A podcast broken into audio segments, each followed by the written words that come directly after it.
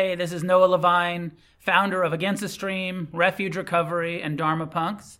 Thanks for tuning in to the podcast. I hope you're enjoying the Dharma. Together, may we create a positive change on this planet. If you feel moved to leave a donation, there's a link in the show notes. May our paths cross soon. Welcome, everybody. We'll get started. Anybody here for the first time tonight? Welcome, welcome. Welcome back, everyone else. Welcome to anybody that's Zooming for the first time. It's the regular Monday night class of Against the Stream. Um, some form of this uh, weekly class has been happening here in Los Angeles for on the west side in Santa Monica and Venice for I guess it's 16 years now. Regular Monday night class. I've been showing up every Monday almost every Monday. Some of you have been coming for quite some time. So, welcome back to uh, everyone and, and, welcome to anybody that's checking it out for the first time. Against the Stream is a meditation center.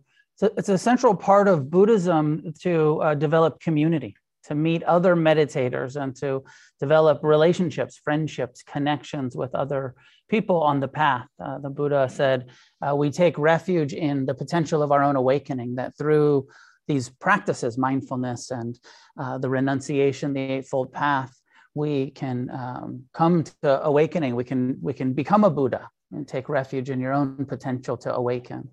Um, and we take refuge in the Dharma, which is the truth that gets revealed, and also the teachings, the teachings like the Four Noble Truths, the Eightfold Path that that guide us to awakening and freedom. And we take refuge in the Sangha. Sangha is the word for uh, community, uh, with the understanding that all of what we're trying to do is relational. We're trying to learn to be mindful and present uh, in how we communicate and how we listen and how we uh, have conflict, you know, the kind of real, real life. Uh, um, activities of how do we bring this into every aspect of our life. Um, and so we need community, and it's helpful to have like minded community, to have people who are also like you trying, trying to. Uh, not suffer so much and um, to be more wise and more compassionate and experience some freedom. So, central part of my personal motivation in teaching is to help people develop Sangha. And I mean, I'm happy to teach and give the instructions and give the Dharma talks kind of over and over and over. um, you know, I still I still love teaching, but the, one of the things that keeps me so committed to it is getting um, you all together to meet each other, whether it's at home on Zoom or, or in the room. So uh, I'd like to begin by asking you to introduce yourself to a couple of people in the room that you don't know yet, so that if you come back regularly, you'll start to get to know each other. So take a moment, introduce yourself to some folks. I'll throw you in some random breakout groups at home.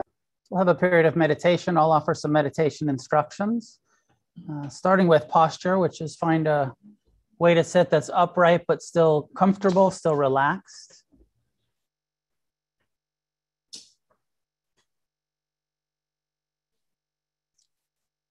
And as you're ready, allow your eyes to be closed.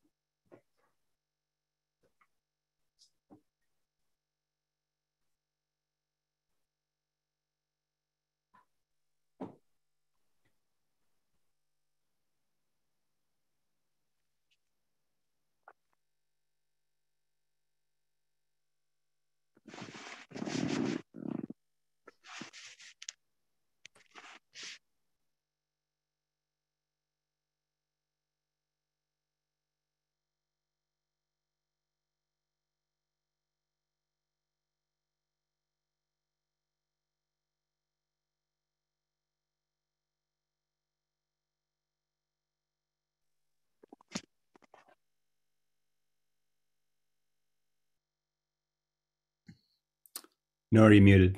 Oh, I was muted. My fault. Hard to hear. Hard to hear me when I was muted.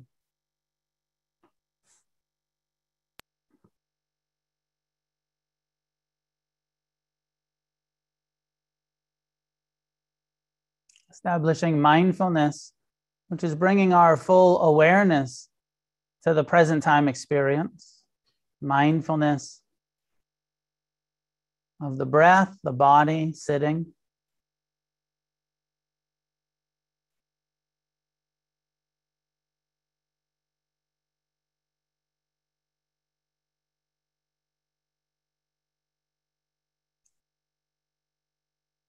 Breathing in, feel the sensations that the breath creates.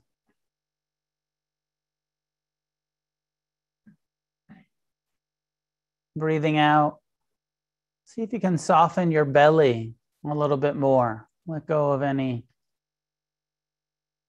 tension, resistance, holding in the stomach.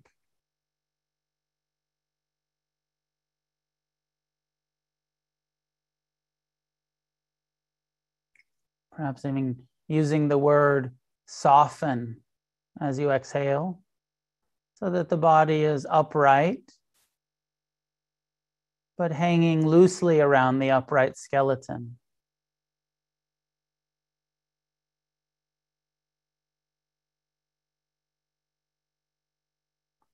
Mindfulness receives the breath, knows whether we're breathing in or out. No need to control or manipulate your experience, but to investigate it.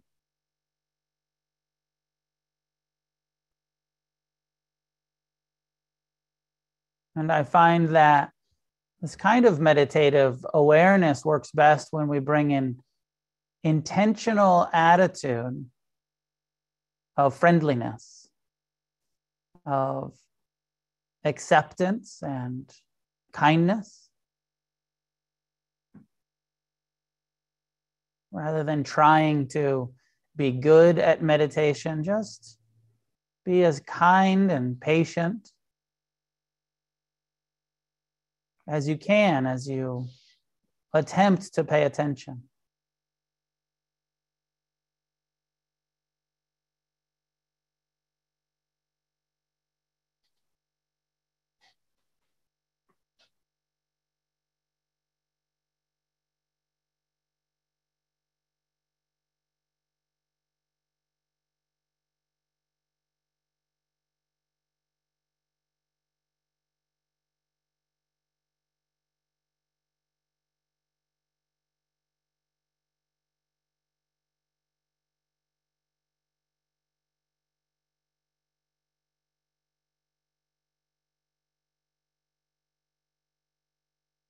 In this human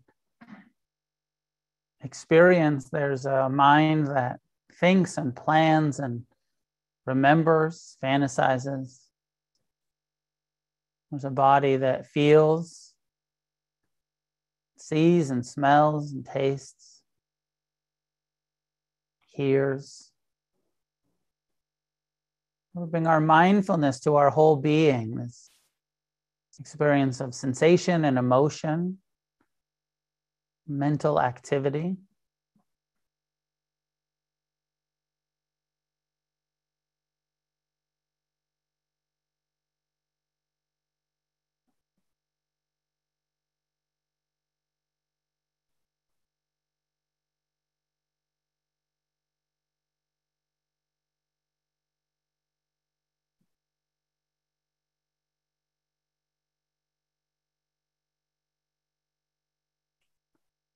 In the beginning, it's often good to choose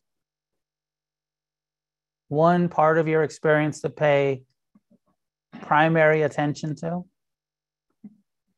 We often start with the sensations of the breath, breathing in. Know that you're breathing in. Be mindful of the sensations the breath creates. Breathing out, know that you're breathing out.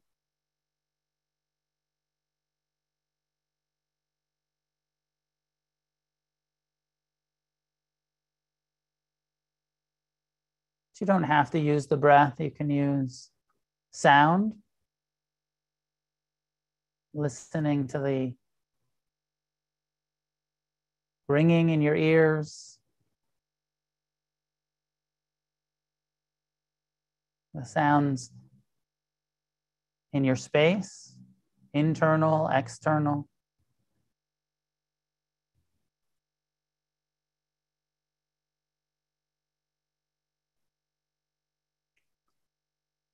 Or you can choose to pay attention to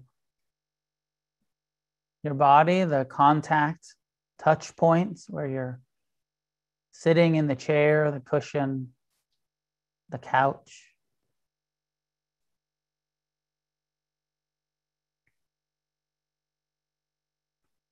We're bringing our full attention to something that's happening right now sounds, sensations. In this, in this way, we let go of being involved in the thoughts about the future, our hopes, our expectations, our worries. Let go of the past, the re- reminiscing, resenting tendency of the mind.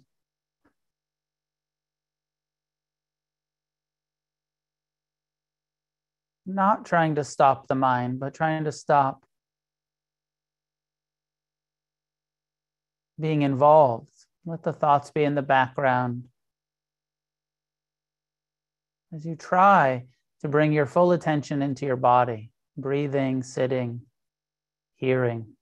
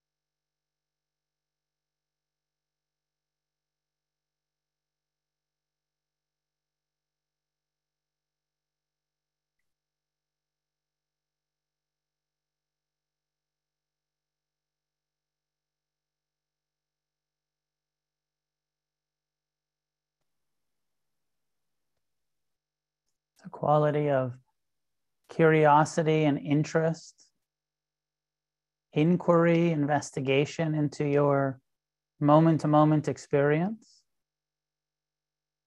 Try to get really interested in what the breath feels like or how the sounds are changing. The arising, sustaining, and passing.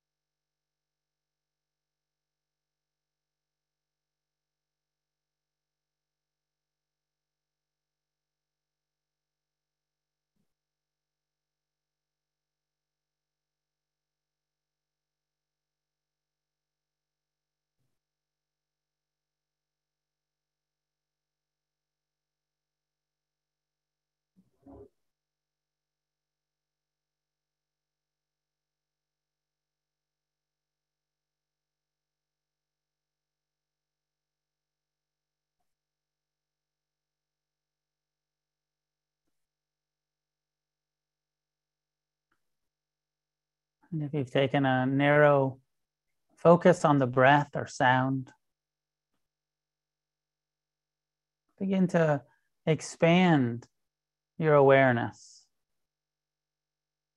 Become interested in what else your body's experiencing right now, what other sensations, the arms and legs, head and face, trunk of the body.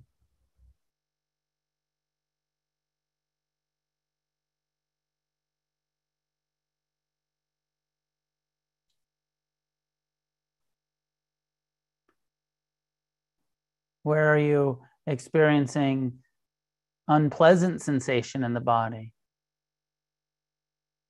Scanning your body for pain, discomfort. And if you find some, allow that to be the object of mindfulness. Investigate unpleasant sensation. Where does it begin and end?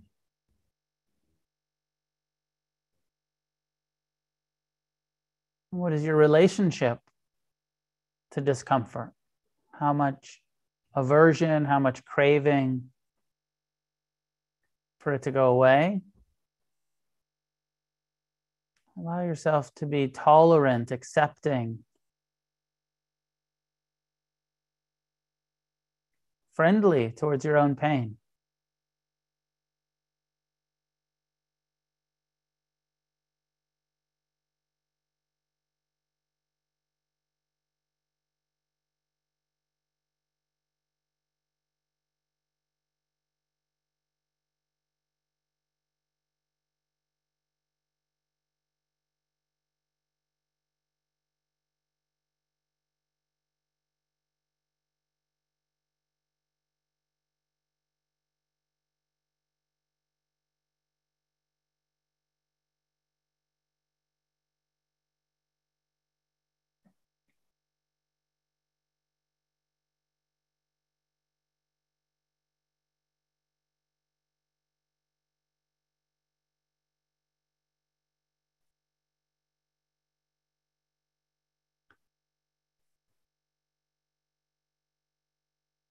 Allowing discomfort to be present, investigate for pleasant sensation or anything that's feeling agreeable,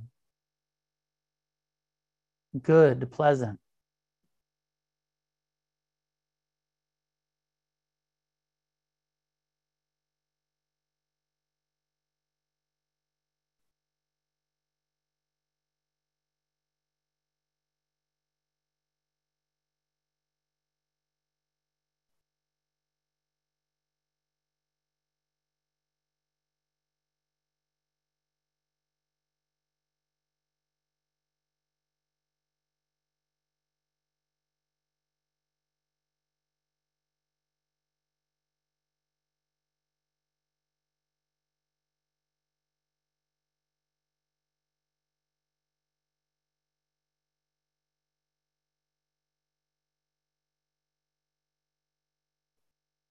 And how much of the body's experience in this moment is neutral, neither pleasant nor unpleasant.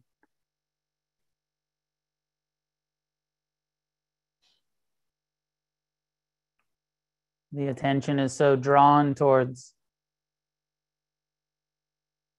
pain, we tend to ignore all of the neutrality. See if you can direct your attention to some neutral sensations in the body.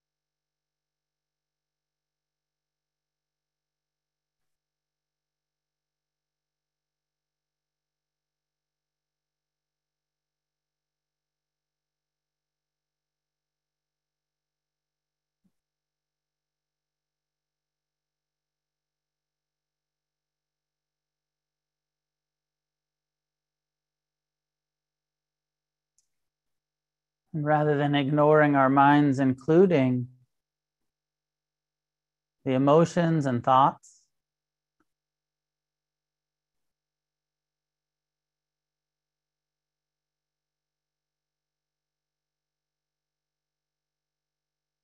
the process of planning and remembering, judging and fearing, perhaps naming what's your mind doing right now? What is it thinking about?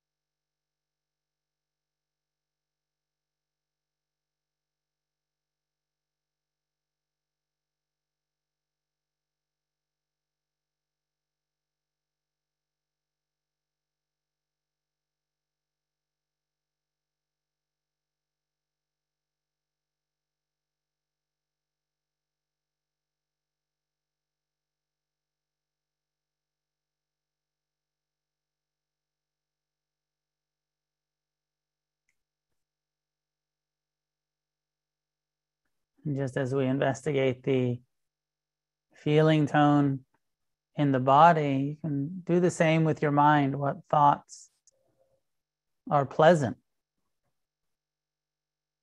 Not trying to think about anything, just observing what's arising in your mind.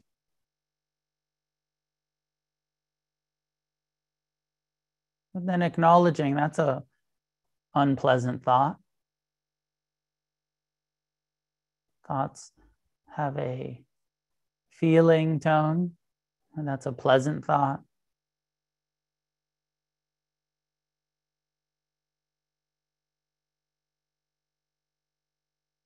Unpleasant emotions arising in the mind, being felt in the body.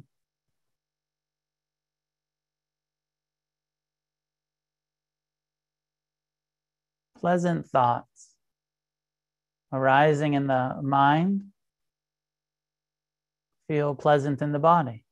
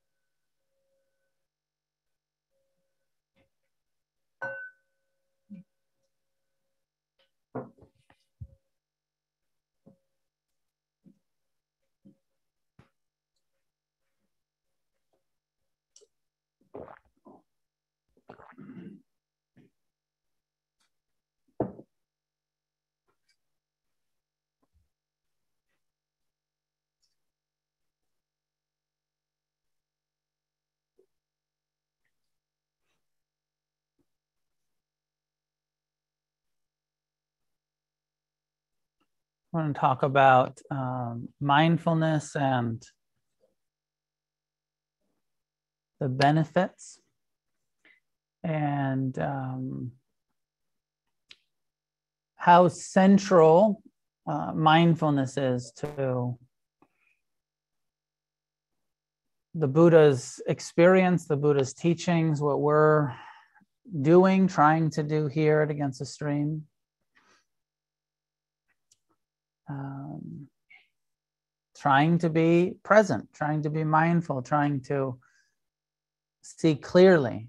And that's the core, which is that um, if we train our mind to pay attention, to investigate, to contemplate and uh, get interested in what's happening in our own minds and our own bodies, both internal and external, uh, we can begin to see more clearly and to come more into harmony with reality, to not be so uh, adversarial or uh, not to experience so much suffering about the realities of our own minds and bodies. When we truly turn towards it and see, oh, this is the way it is. My mind's like this. My body experiences pleasant and unpleasant and neutral sensation. And it's mindfulness starts to reveal to us that it's not so much what's happening as how we are relating to what's happening. We see as we pay attention and your knee starts to hurt or your back starts to hurt or whatever hurt tonight. Something hurt probably at some point, something unpleasant. Sore ass syndrome. Or maybe your body was comfortable, but pr- probably some unpleasant thoughts entered. Something. Um, and mindfulness shows us, like, oh, this is just an unpleasant thought, but I hate it. This is just an unpleasant sensation, but I hate it. I don't I can't tolerate this discomfort in my knee or my back or my neck or and so the sensation itself like pain gets such a bad rap. pain is innocent. Pain is not here's I mean here's the radical thing that mindfulness reveals.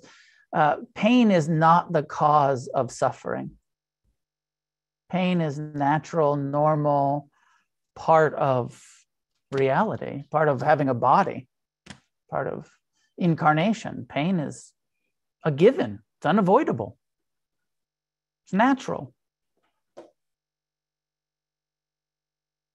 It's our relationship to pain, uh, mindfulness reveals, it's our relationship to pain that's the problem.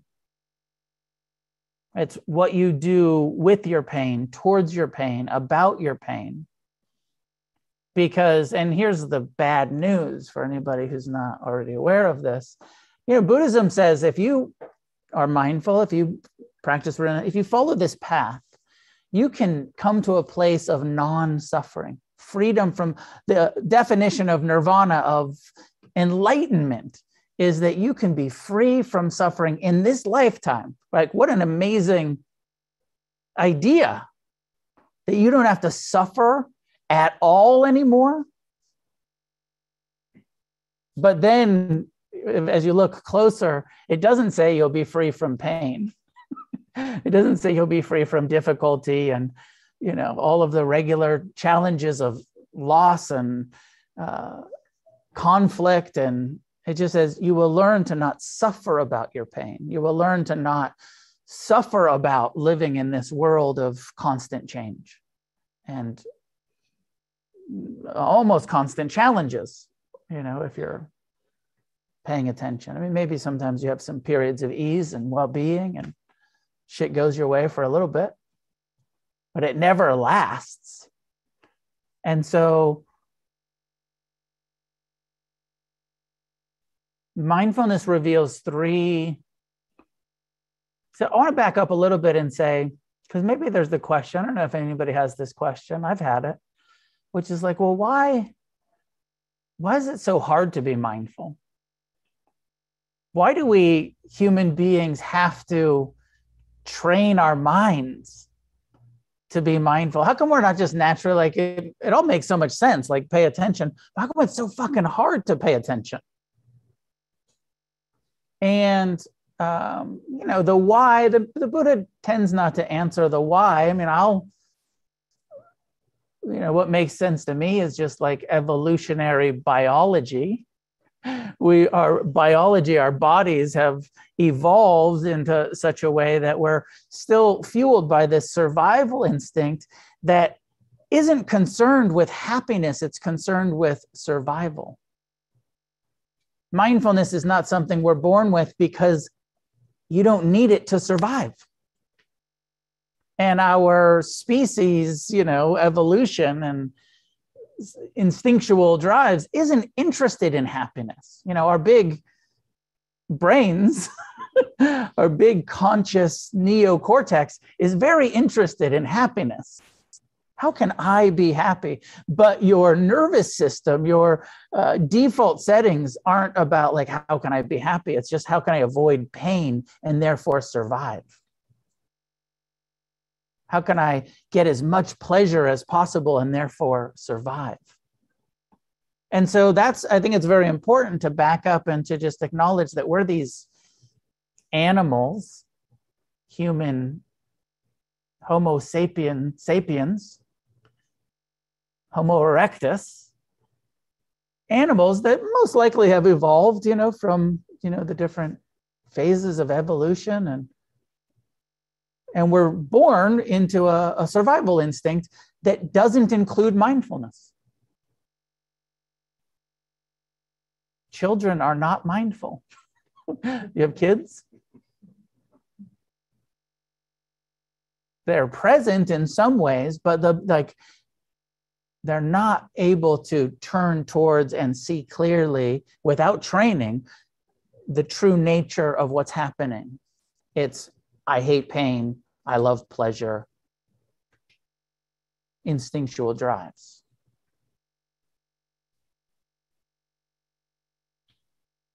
So, according to the Buddha, according to Buddhism, mindfulness is this um, amazing, is this radical. I know directly uh, how powerful it is, but that it's something that we have to develop.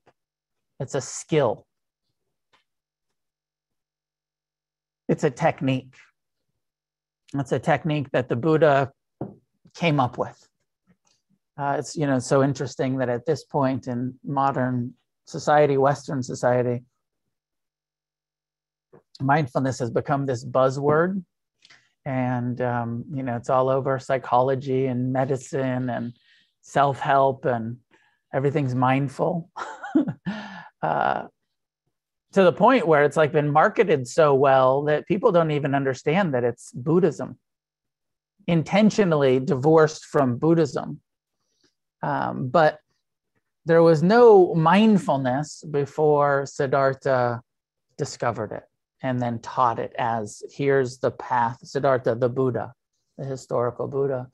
Um, you're not going to find it anywhere in any other religious or spiritual, this kind of technique of, that we're doing was something that was created by the Buddha that led to his liberation. And then he said, Here's how I did it, and here's how you can do it. Here's the path, here's the meditation technique that works. If you develop it, you can end suffering by seeing clearly, by waking up to what's true about reality, about the reality of our own human mind and body, about reality of the world.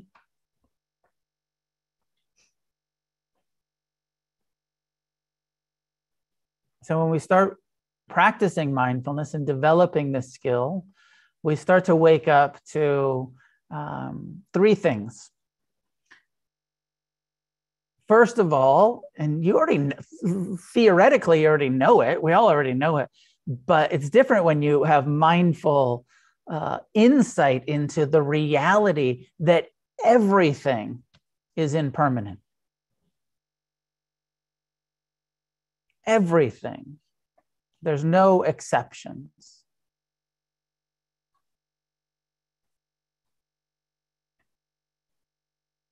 Everything is impermanent. And so you know that, right? I mean, maybe you didn't.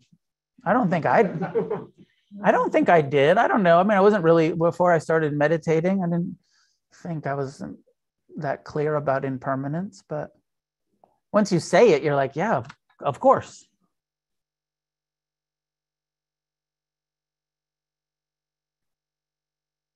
But knowing that, the kind of the difference between knowledge or understanding that is different than wisdom, which is why do we live so out of harmony with impermanence? Because if we really knew that everything was impermanent, why would we get attached to impermanent people, places, things, experiences? You know it's impermanent, so why do you keep clinging to it? To whatever it is. because we're wired to cling, we're not wired to be non attached mindfulness reveals on deeper and deeper levels impermanence and then helps us to be a bit less attached because we're like oh yeah this is changing. Of course it's changing. It's its nature to change there's a beginning a middle and an end paying attention to your own breath and meditation teaches you that each breath arises and passes arises and passes beginning middle end Pay attention to your mind. Thoughts arise and pass. Sometimes thoughts can be very repetitive and they start cycling back through, and it feels like I've been thinking about this shit all day or all week or my whole incarnation or whatever it is. But if you bring mindfulness to it, you say, oh no, that thought arises and it passes and then it re arises. It's repetitive, it's cycling, but it's not constant. You can't try to think about something and keep thinking about it you'll like you'll lose it. Your mind will, you know, go somewhere else. Start thinking of me like, oh fuck, I was thinking about that, and then now it's over here, and I've got to bring it back.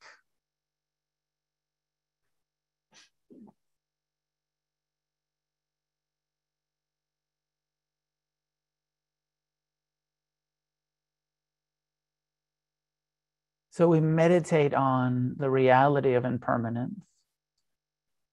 And this is one of the characteristics of our human experience of you know it's bigger it's reality it's the it's the the dhamma the truth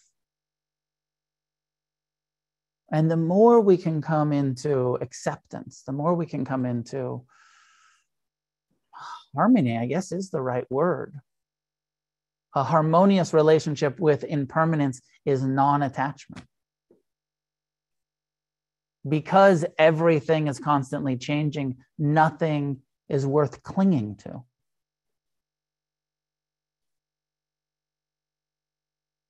Because the second characteristic is because everything is constantly changing, nothing is really reliable ultimately. There is no security, there is no uh, satisfaction in impermanent phenomena. And this is this gets revealed and doesn't feel like such good news. Fuck. No satisfaction? Anywhere? No permanent lasting satisfaction because everything's impermanent? No wonder i've been suffering. Because i've been really trying to hold on to some shit and create some security and create some certainty. And then I start to meditate, and mindfulness reveals there is nothing reliable, no external conditioned phenomena.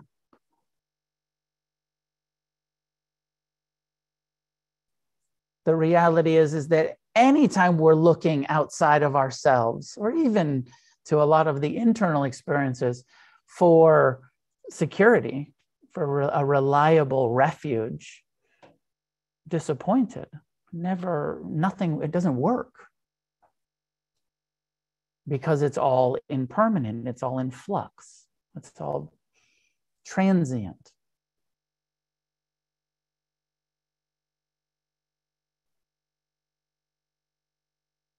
The third realization, characteristic of, of reality that we're seeing through mindfulness, knowing, is and this is I, on some level it's a bit confusing but it's also pretty good news i think which is that it's not that personal. And sometimes i like to just frame it as it's not your fault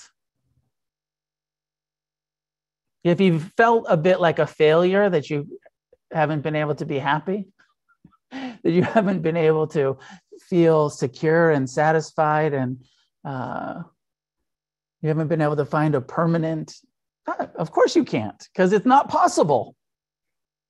So in that way it's like normalizing and it's uh, also saying like it's not your fault. It's not that personal.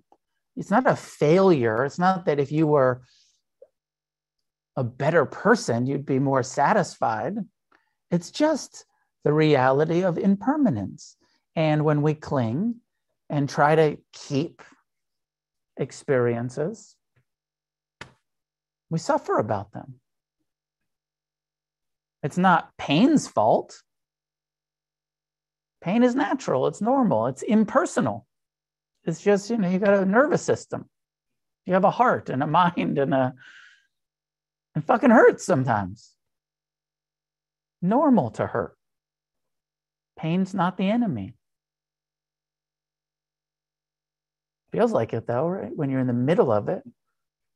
It's a, it's, it's a threat to your very existence. I can't handle this. I can't tolerate this. I can't. This is going to kill me. And ultimately, that's the message, right? That fear, that anxiety, that gives us is, is like, this will kill you. Don't let this in. It doesn't give us the sort of like, it's impermanent, it's impersonal, you'll be okay which is the truth.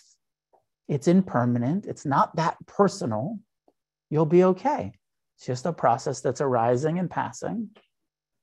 You got to feel some pain. Unpleasant thoughts and emotions and sensations come with the package. Mindfulness reveals the impermanent, the unreliable or unsatisfactory, and the impersonal. And maybe, I don't know if you had this insight. I had this insight pretty early on of like, I was, okay, I was meditating. I was like, oh, this is awesome. Like, I can ignore my mind. And I'm getting some relief from ignoring my mind. Mine's in the background. I'm over here breathing. But then that realization that, but my mind keeps thinking. And I'm not thinking, but I, am paying attention to my breath, but my mind keeps thinking. And then that question of like, well, who, who the fuck am I then? am I the one thinking about the future and planning and remembering and judging and lusting and whatever my mind is doing? Is that who I am? Or am I being mindful of my breath? Because I'm I keep bringing my attention back to my breath and my mind keeps wandering. And so that insight that we have of like, oh, I not actually my mind.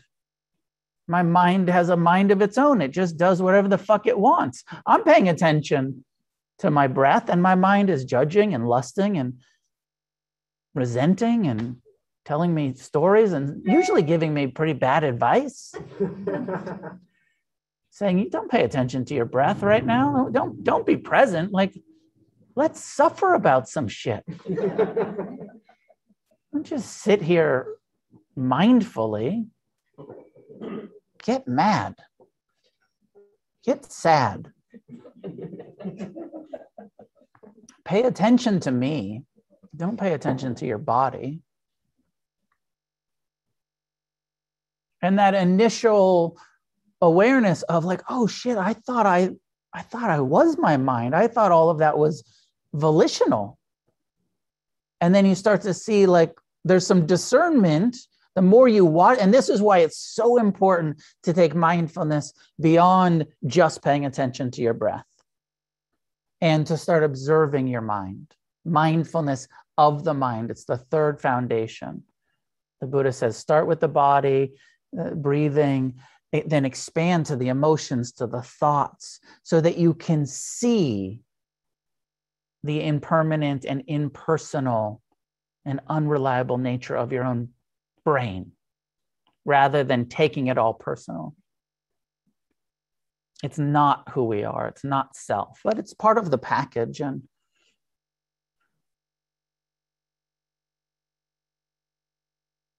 and the more we're mindful of the body uh, with the breath, have you already seen how like uh, your body just breathes all by itself?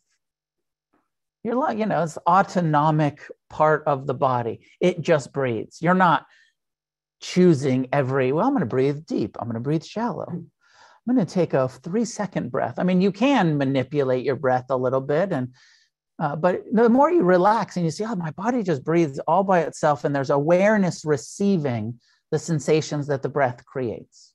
That's knowing it. Body breathes. Uh, the heart beats. You don't sit here and take it personal.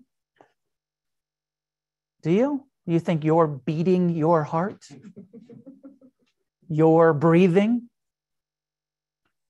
But when it comes to what's happening in our mind, take that shit personal. I'm thinking. Why? Why do you take it so per, you know, like the, the mind, it's just what the mind does. It thinks. The heart beats, the lungs breathe, the mind thinks, the intestines digest, the, you know, butthole poops.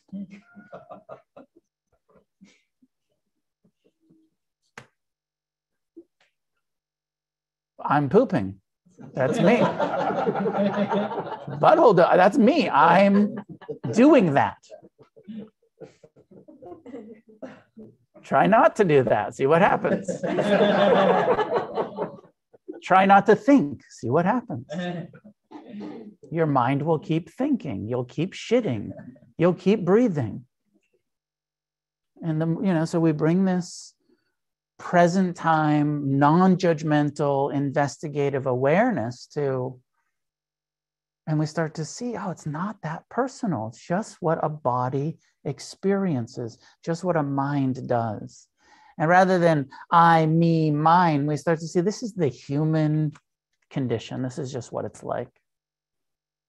Without mindfulness, we are so self centered and we take everything so personally and therefore suffer so much unnecessarily suffer so much thinking it's all about because this is my pain.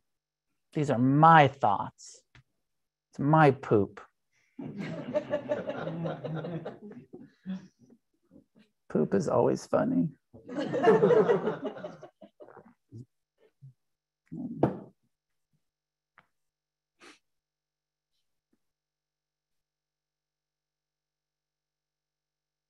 So mindfulness reveals impermanence. And then this second foundation of mindfulness, where we say, okay, well, everything's impermanent, unreliable, not that personal, not self. And we start to see the feeling tone as I was directing in the meditation. Oh, I perceive every impermanent phenomena that arises in my body and my mind and my heart as either pleasant, unpleasant, or neutral. So three characteristics and three feeling tones. So every impermanent, impersonal, unreliable experience that we have, whether it's a image or a sound or a smell or a taste or a thought or a sensation in the body, is perceived as pleasant, unpleasant, or neutral. Impermanent pleasure, impermanent pain, impermanent neutrality.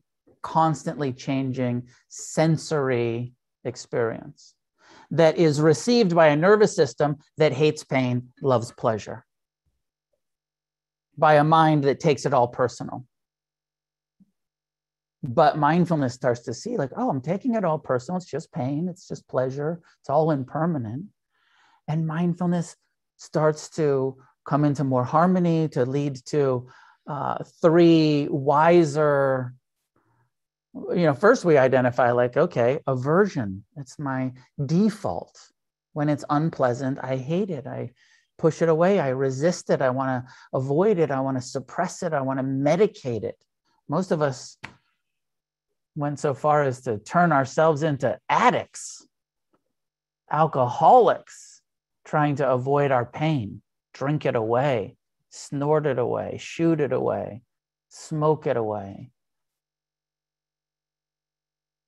That instinctual drive of like, I don't want to feel this, or, you know, some some people become addicts and they're not even running from pain. They're just like this feels so fucking great. I want to mm-hmm. feel great all of the time. I'm going to keep drinking. I'm going to keep smoking. I'm going to keep doing this over and over and over and over because it's way better than reality. Way more pleasant than having to deal with boredom neutrality unpleasantness I'm going to manipulate my experience to be as pleasant as possible, as often as possible, which means I'm going to wake up and do bong hits every day for the rest of my life. Till that stops working, then I'll smoke crack.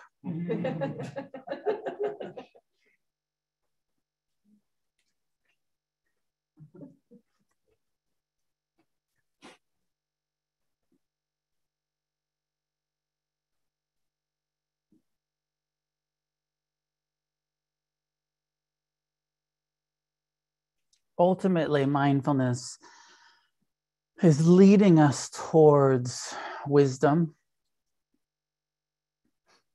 a wise relationship to the impermanent reality that we are experiencing. Which, when it comes to uh, the pleasant experiences, it's non attached appreciation. How do we meet the pleasure that's happening and enjoy it and not ruin it by clinging to it. How many times have you done that? Something good is happening, and rather than just allowing it to be happening and arising and passing and appreciating it, being like, that was awesome. This is awesomely impermanent. This is really deliciously temporary. We want to keep it, and then we suffer so much because we can't keep it. But the more we wake up to the reality, the more we learn to have a, a non attached enjoyment, whatever's happening. Love it. If it's appropriate, health, not smoking crack, that's, you know, too much avoidance. But the, you know, normal human experiences of um, wholesome pleasures, relational, sensual, uh, emotional arising and passing, we learn to accept the impermanent nature of experience and enjoy it.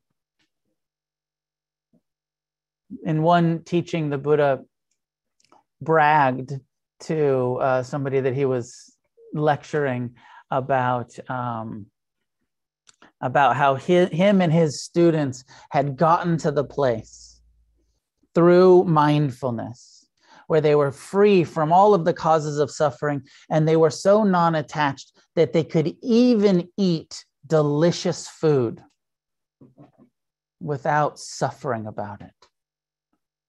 And it's this kind of, you know, the like tantra, you know, tantric, like, can you enjoy sensuality is a spiritual practice and so, you know, the monk is the, the monks, the Buddha and the monks, they're they're celibate. So they're not talking about like sexual tantra, but they're just like, in order to enjoy really delicious food without getting attached to it, is a huge uh, realization ability. Is a, is a form of, of liberation non attached appreciation towards pleasure. Only mindfulness will really lead us to that, into that ability from this perspective. And then the um, relationship to pain has to change. We have to train our heart and our mind to be friendly, to be patient, to be merciful, and ultimately compassionate towards our own pain. and this is so counter instinctual, non attached appreciation and compassionate response to pain is why the Buddha said this path is against the stream. This is totally counter to the normal human way of being. It's normal to hate pain and cling to pleasure, status quo, totally ordinary, not your fault. To practice non attachment and compassion. Even though, like, when you hear it, I, for me, and it was when I hear it, it's like, yeah, that makes sense. I want to do that. I want to not suffer. So I want to try to be compassionate. I want to not suffer. So I'm going to try to be non attached because it makes sense what is being said here, theoretically. But the actual application of meeting pain with compassion so challenging it's so counter I, my mind is saying you know yeah you should be compassionate but my gut is like no fuck this this hurts i don't want to talk i don't want to turn towards and feel it and uh, tend to it. I want to avoid it.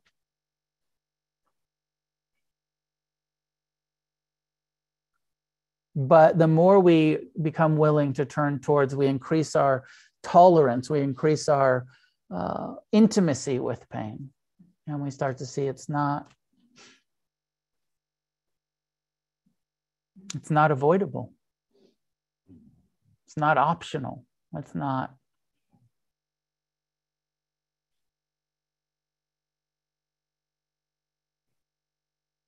the only really wise, rational relationship to pain is compassion. It's the only thing that works. And compassion, like mindfulness, is a skill, is something that we have to incline our heart and train our, our mind to meet pain with mercy and compassion part of it is also just meditation is so good for it. And doing longer periods of meditation so that you get uncomfortable. One of the great benefits of sitting meditation is learning to sit with your pain. And not just go back to the breath and ignore it, but bring your attention into the body, into the heart, into the mind, into whatever is unpleasant and relate directly with it. Be with it with the intention of can I care about this? I want to learn to care about this. I want to be friendly and tolerant and merciful, compassionate, have a, a, a warm relationship to my own pain rather than a cold, scared, aversive.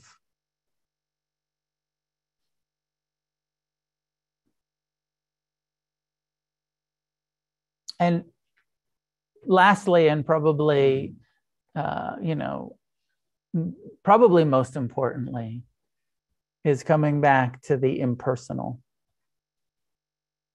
Is mindfulness leading to the realization that um, this mind, this body, consciousness and memory and perception creates a feeling uh, of self, of I and me and mind that's very illusory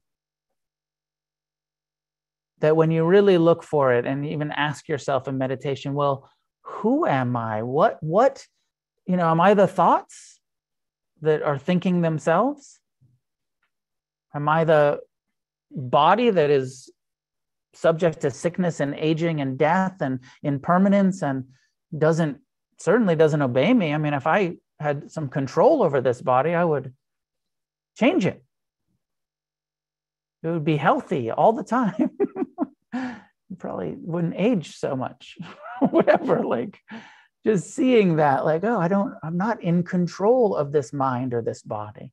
The only thing i have some agency over is response is how much awareness i bring to it and then how personal i take it.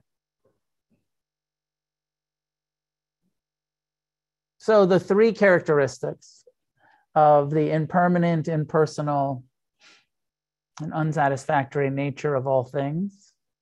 The three uh, feeling tones, percep- perceiving pleasant, unpleasant, neutral, leading to three wise responses that will end suffering in our lives. This is the talk of 333.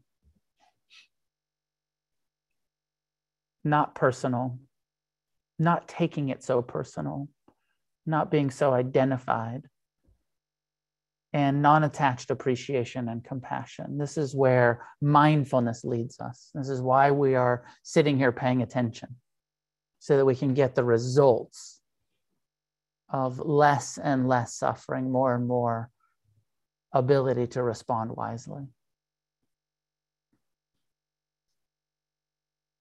So uh, we have about 10 or 15 minutes for dialogue, questions, comments, clarifications. Does it make sense? What are your thoughts? Um, any questions about this perspective?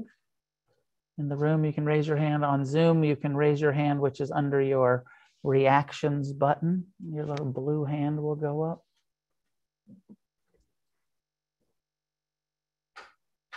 My name is John. I just wanted to uh, the uh,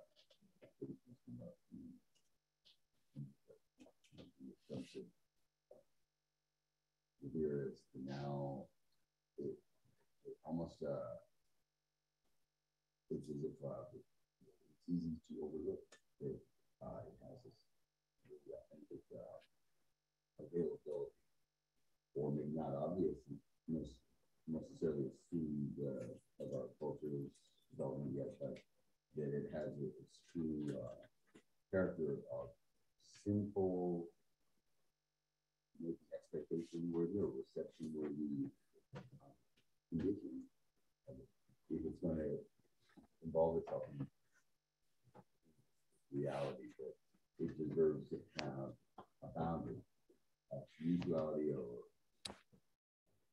mutual involved, recognizable or uh, noticeable or uh, um, attentive of involvement so that um, there is respectful realization available for such a moment to have commitments and perhaps a influential response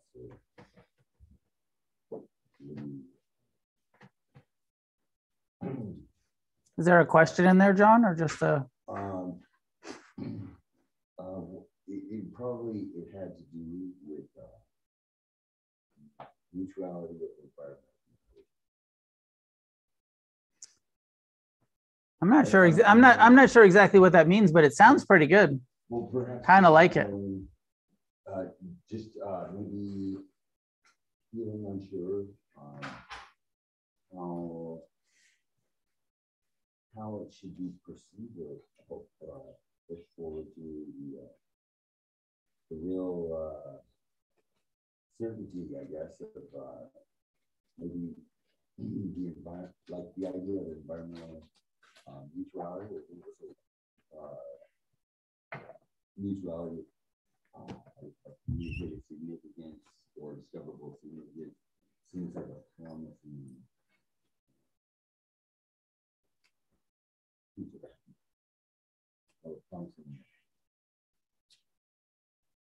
Sounds interesting to me. Well, welcome, anyways. Nice to see you. Um, Andy, go ahead. Hey, can you hear me? Yep. Hey, uh, two, two comments and a question. Uh, first of all, I appreciate what you said about the um, not all of us were using when we were in our addiction to run from pain. Um, I've always had uh, I balked at that statement, and because I feel like, and you hit the nail on the head, I just like to be drunk. I just like to be drunk. Um, you know, my life was relatively placid, but I just wanted to be drunk all the time, and uh, so that's. I, it was cool to hear you say that.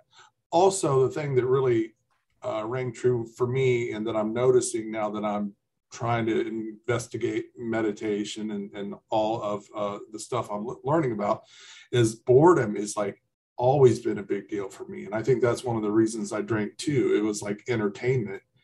And boredom is like, I find myself whenever I get home, it's like I want to do something. And, and when I start to listen to you know your YouTube or or the um, podcast, you know I'm trying to like you know let my mind settle, but I it's wants to just go. It's like, well, get up, you got to go do this, you got to do that, and and that's why I want to come and do it in person because I think I'll be a little bit more settled there. But uh, yeah, really that that's helpful.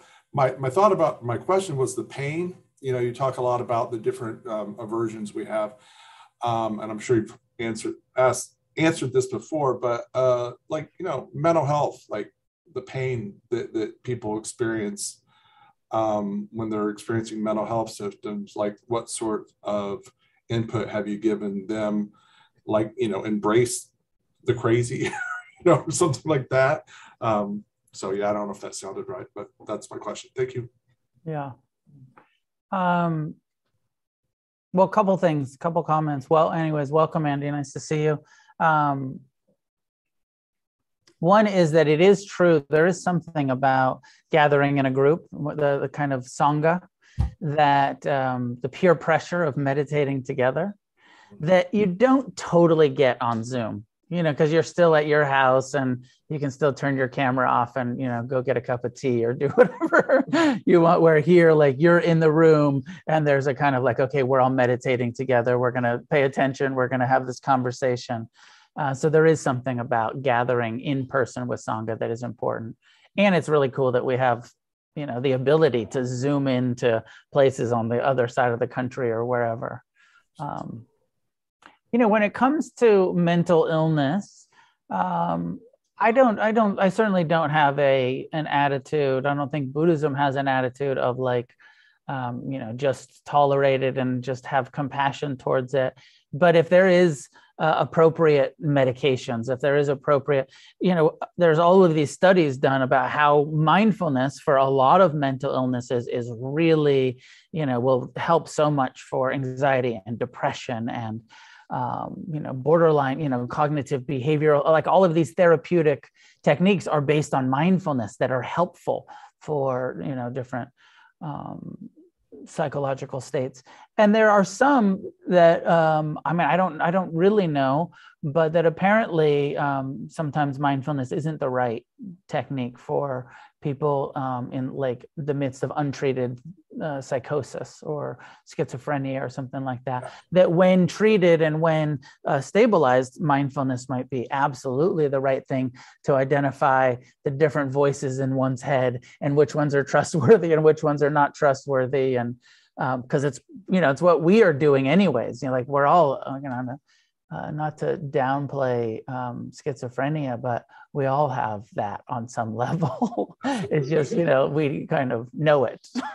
The difference is like oh no no i know i shouldn't listen to those voices in my head um, which is different than people that really believe them right? And so sometimes medication is just necessary is my sense. And Thank then you. and then meditation will be quite helpful. Thank you very much. Thank you. Yeah welcome. Please. Um, I just had a quick, I asked Jason this question, so I thought no harm asking you. So I really love these classes, like these, whatever I call them, silent meditation, recovery, guided meditation classes. And I know there's on the board there a number of other classes offered by this, this um, organization and, and around. Yeah. But, um, you know, these seven thirty classes that are guided, I find them just really rewarding and fulfilling. And again, getting together in a group. And so I just wondered, is there, I know it's Monday night, Wednesday night, seven thirty, but is there any thought of adding more of these types of classes in addition to the ones that are offered supplementary to this, you know, I know Monday, Wednesday, Friday, Monday, Wednesday, Saturday, and whatever, but right just, um, is there any sort of discussion within the organization to, to add more? I know the Zoom podcasts are available and podcasts and things like that, but I just meant the in-person meetings. um, the problem is it's really hard to find qualified teachers Mm. Uh, don't teach anymore. Oh yeah we're pretty lazy. Yeah neither i mean i there was a time when i started against the stream however long ago that was about 15 years ago uh, and we had a meditation center in santa monica and one in hollywood. I was teaching like five classes a week for a while and it was a bit much for me um, to you know do so many classes every week and um, so i found that my my groove is to just do one class a week right now. Um, and yeah we just don't have you know there was a time where we had you know eight or nine teachers and we had classes every night and uh, just you know things changed. And so uh, it's we don't have that anymore. Yeah so. Yeah, I just find it really rewarding. yeah yeah it's so nice to have. My own experience of um, you know attending meditation groups was that i went to one or two groups a week for 20 years. And i didn't and i didn't have there wasn't a center uh, that had classes every day when i was in um, santa cruz or in san francisco. So there's a couple of different classes a week and then in between i just did my own practice. And then i went mondays over here and i went wednesdays over there. And that was my formative you know practice. Yeah, I might get a lot better than my own. yeah doing it on your own. Or coming at 6 30 a.m and meditating with russ. He's here every morning. 6 30 a.m does a 45 minute silent sit.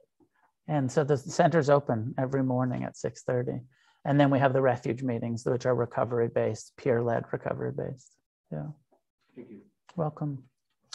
Uh, lee go ahead jump in Hey Noah and Sandra, thanks again for um, yeah for the talk and for the sit. It's always extremely helpful. I have a question about it's kind of like a classic question, uh, and it's just about appreciating something without attachment. How to you know um, seems like that is the task period and I'm just wondering if there's any like simple.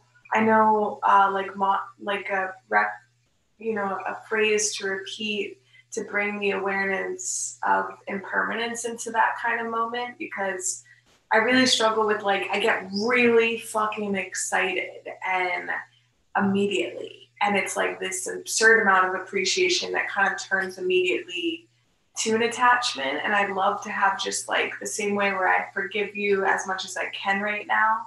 I have that in my tool pocket. It'd be amazing to have like a little sentence to jump into that kind of experience when i'm having it if anything comes to mind. Thanks. I mean, I mostly feel like you should make up your own. And, you know, this is advice to kind of for everyone is that rather than like relying on the traditional Buddhist, I mean, I'll give you the traditional Buddhist answer in a moment. But um, sometimes with that, when you have this sense of like, oh, I just want like a positive aspirational phrase, make up your own. Right. And it's, and it's almost just what you were saying, Lee, which is like, um, may I enjoy this without clinging to it? Right? Like it's exactly what the question is. How do I do that? I don't know how to do that. May I learn to enjoy this and be excited and you know exuberant and passionate or whatever it is without fucking it up by clinging to it. And you know there's the humility that is like no, I can't do that, but I want to it's an aspiration. I want to learn that. I think that the traditional answer um, is is maybe around the kind of equanimity phrase of reminding yourself regularly over and over that um, it's not what's happening, it's how I'm relating to what's happening. It's not the pain, it's not the pleasure, it's my relationship to it. And so the more you remind yourself of that, of that, uh, you know, what is that saying that this too shall pass, you know, just kind of staying in in uh, awareness of like this is impermanent and enjoy it. Let it be you know uh, a roller coaster of like wow that was amazing and then that was not so fun. That was but like do the whole ride rather than i only want the highs and i reject the lows and in between everything else is boring. Um, this wasn't totally the question but i'm going to end with this which is you know I've, I've said this thing about like non-attachment non-attachment non-attachment the ideal when it comes to experience and relationships is connection.